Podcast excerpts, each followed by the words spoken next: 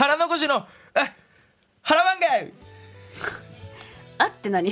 やこれはもう表してます。そうですか。うーん今今日もね、はい、漫画大好き芸人のトランジット腹残しくんがこれぞという一冊を紹介します。はい。今日もちょっとすみません。最近ね多いんですけどほ読み切り漫画にさせてもらいましたうん。今日も、読みやすいかなっていうのもありまして。うはい。でちょっとあのオープニングで僕はあのタイムリーなやつ今日持ってきましたってうん言ってたんですけど、言って今日のタイトル、はい。こちらでございます。鍵がない。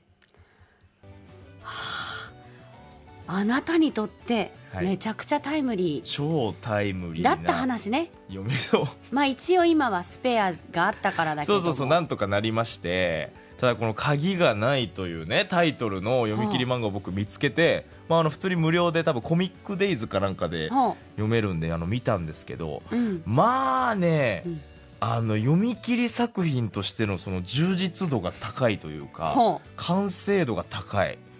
この「モーニング」っていうあの漫画雑誌があるんですけど、はい。そこに連載されて、まあ、その中の賞の佳作を受賞した一応読み切りう漫画の作品で、まあ本当にシンプルなんですよ。もうタイトルの通り、まあその鍵をなくしたところから主人公が鍵をなくすところからスタートしまして、こうその時鍵をなくした人間がこう陥りそうなこの心理とか。まあその時にこうやるであろう行動、うん。でそのアクションに対する周囲の反応を本当読み切り漫画で書いてるだけなんですよ。えなくしたのは家の鍵？家の鍵をなくして。まあでも財布に家の鍵を入れてるっていうその設定なんで、財布もなくしてるんですよだから鍵と財布をなくしたえ男が夜中それに気づいてうん。どういう行動を取るかという読み切り作品なんですけど、ちなみに残しくんはどうでしたっけ？えー僕はもうあのー本当に申し訳ないですけど、えーもう今年28になるんですがはい。宗像市に住んでる、えー親を、えー呼び出しまして。はい。こっちのね福岡市の方まで。はい車で来てくれないかと、うんえー親がスペアキーを持ってましたので、はい。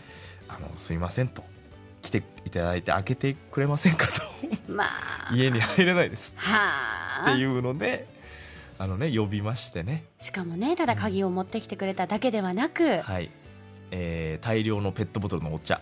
まあ、カップラーメン。優しいわ。たくさん届けてくれましたっていうストーリーが書いてあった？違います。あ違った？違います。僕が書いたわけじゃないんで。あ違った？うん。ほらもう俺もえへん虫が本当やもう。来てますよ。もう今追い込まれて。鍵がない。鍵がない。でもこれはちょうど残しくんが経験したもう本当にタイムリーな話題だったからそうなんです。共感しながら読みました？うん、だから僕はまあ正直救われてというか僕はいい方だったなって親に感謝だなと思いました、なんかまあ言ってしまえばこういうのってそのもう本当身の回りというか、うん。そのもう半径3メートル以内ぐらいの話じゃないですか。この鍵がないっていう題材自体は、うん。でこの主人公の人は本当その鍵だけどさっきも言いましたけどその財布とかこの一緒になくしてるんで、うん。この日常生活において鍵財布、まあ、スマホとかも含め、うん。そういうのがこういかに大事かというのも、うん。やっぱこう考えさせられるというかやっぱ絶対なくしたくないなってこの作品見たら思うんですよ。えこれ鍵なくしました、うん。誰かに拾われて侵入されてとかいう展開もある？全然ないんですよ。それはよかったわ。本当にそのなんかねこれの素晴らしいところは、うん。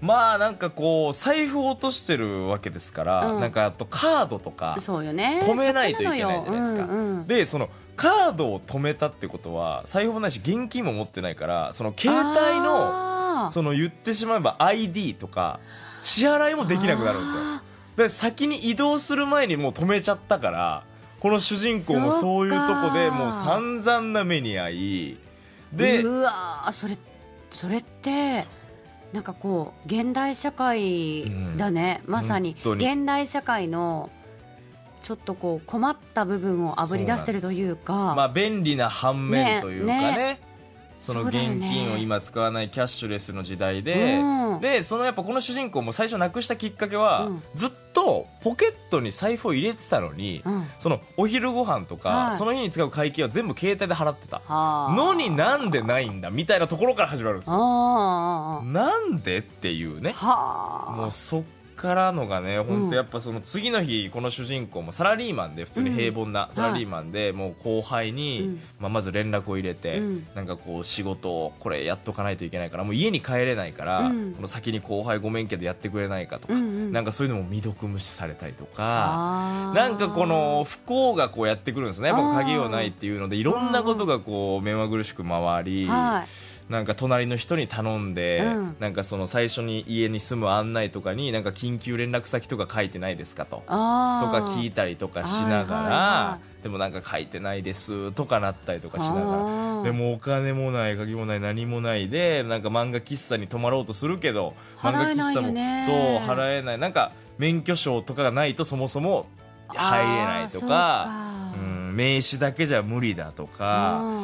なんかね本当にあこんなにやっぱなくしたら大変なんだっていうのもあるんですけど、うんこの結局いろいろ巡り巡って鍵をなくしたからこそうん得る幸せみたいなのも最後にちょっと見せてくれるんですよね。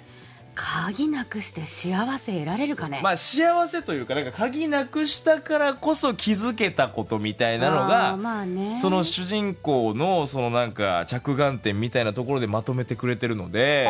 リアルなんだねリアルだしなんかあの嫌な気持ちで終わらないというかはあ。なんかそういう部分も含めてめちゃくちゃいい作品でしたよ。さすが受賞してるなという。マジでいい作品だった。これちょっと皆さん本当見ていただきたいなと思いましたよ。鍵はでもなくしちゃいかんよね。ね本当になくしちゃダメ。だからエアタグ。そうよ。エアタグをエアタグつけないと。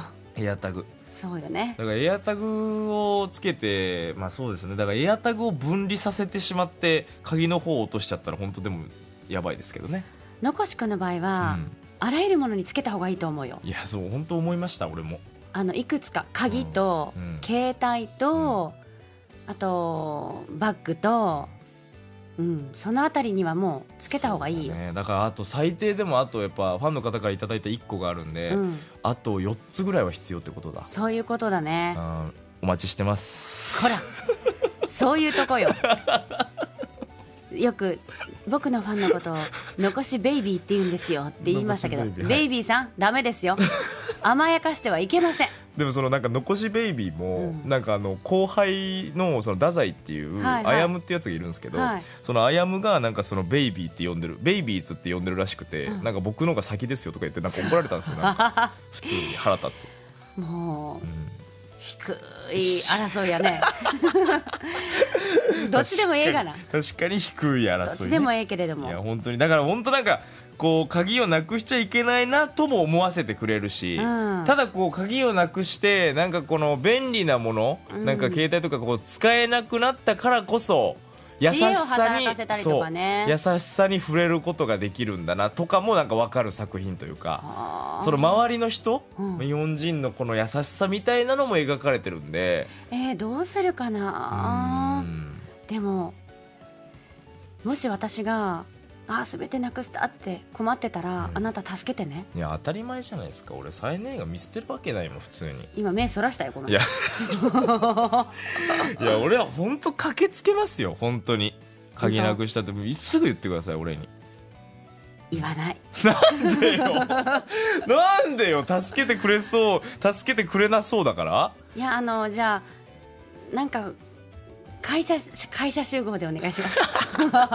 会社集合で。なんでなんか危ないやつみたいな待ち合わせの仕方するんですか？やめてくださいよいいやこの作品はでも本当に素晴らしいですよ。なんかか、うん、鍵がないっていう話からあこんな広がるんだこんなドラマがあるんだという、うん。なんかまあ言ってしまえばなんかテーマもなんか普通じゃんとかなんかこんなんで作品書けるって思うかもしれないですけど本当54ページぐらいの読み切りなんで、うんうん。なんかサクッと読んでいただければなというね。はい。なんか最上級のあるあるっていう感じがしてめっちゃいい作品なんではい。皆さんもちょっとこの温かさにね鍵がないから生まれる温かさに触れてみてください。はい。ということで今回の作品は「鍵がない」でした。